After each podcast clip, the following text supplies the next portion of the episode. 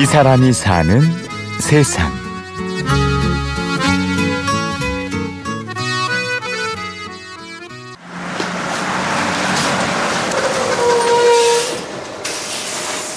강원도 홍천 터미널에서 시내버스를 타고 1시간 10분.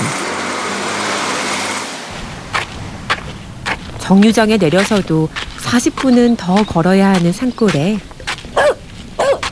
오늘의 주인공 정해철 씨의 전통 술 공방이 있습니다.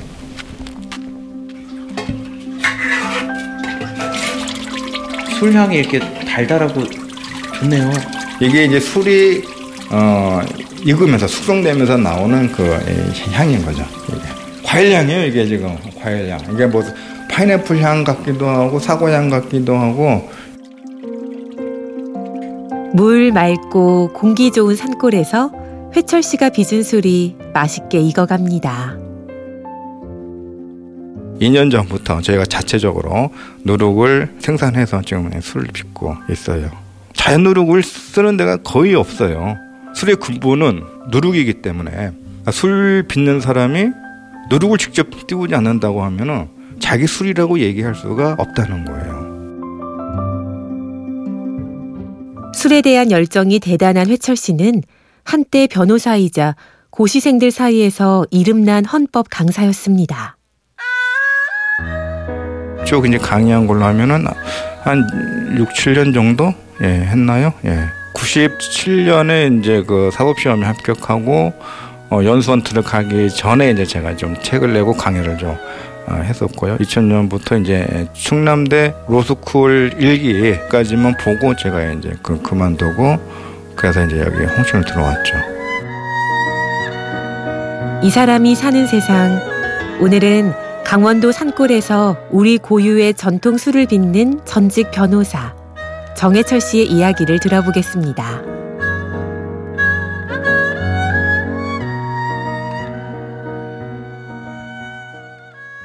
강의할 때는 좀 이제 무척 이제 바빴죠. 뭐 제가 이제 뭐 어, 헌법 관련해 가지고 어뭐 써야 되는 책이 한 열 권 정도 종류만 해도 이제 그걸 해마다 이제 그 판을 개정해야 돼요. 거의 매일 새벽 2시까지 1시 2시까지 뭐 책을 본다든가 뭐 강의 준비를 한다든가 이제 몇 년 동안을 해온 거죠. 지나치게 이제 좀 과로를 했다고 봐야 되나요? 부하가 걸린 거죠. 몸에. 잘 나가던 스타 헌법 강사였던 회철 씨에게 이상 징후가 나타났습니다.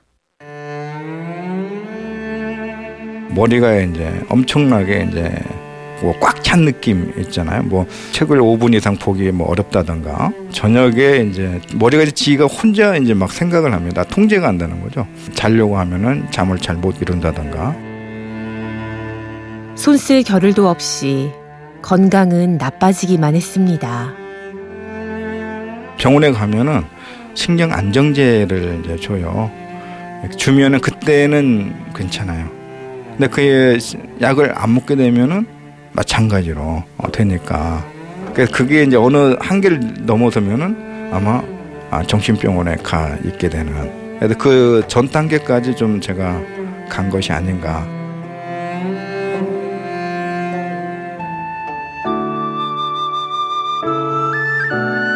가장 해결책은 어, 하지 않는 거. 헌법을 아예 뭐 강의도 안 하고 책도 안 쓰고 이제 그의 손을 놓는 거 그게 이제 근본적인 사실은 해결책이었죠. 그래서 이제 홍천을 이제 택했죠.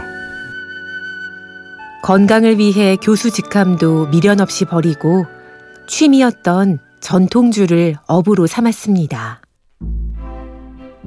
로스쿨 그만두고 뭐 전통주를 이제 뭐 한 건 아니고 충남대에 있을 때도 이제 술을 계속 학교 갔다 오면 저녁에는 술 빚고 그리고 이제 서울에 있을 때도 변호사 사무실에 따로 술방을 차려놓고 취미로 술 빚는 게 이제 재밌고 주변 사람들한테도 이제 나눠주니까 맛있다고 하고 이제 그렇게 하다가 이제 엉뚱한 길로 이제 좀 접어들었죠. 산골에서 술을 빚는 삶을 통해 회철 씨는 다시 건강을 되찾았습니다. 많이 좋아졌죠. 제 친구보다도 얼굴 피부나 꽤 젊은 축에 속합니다. 건강은 아주 좋아졌어요.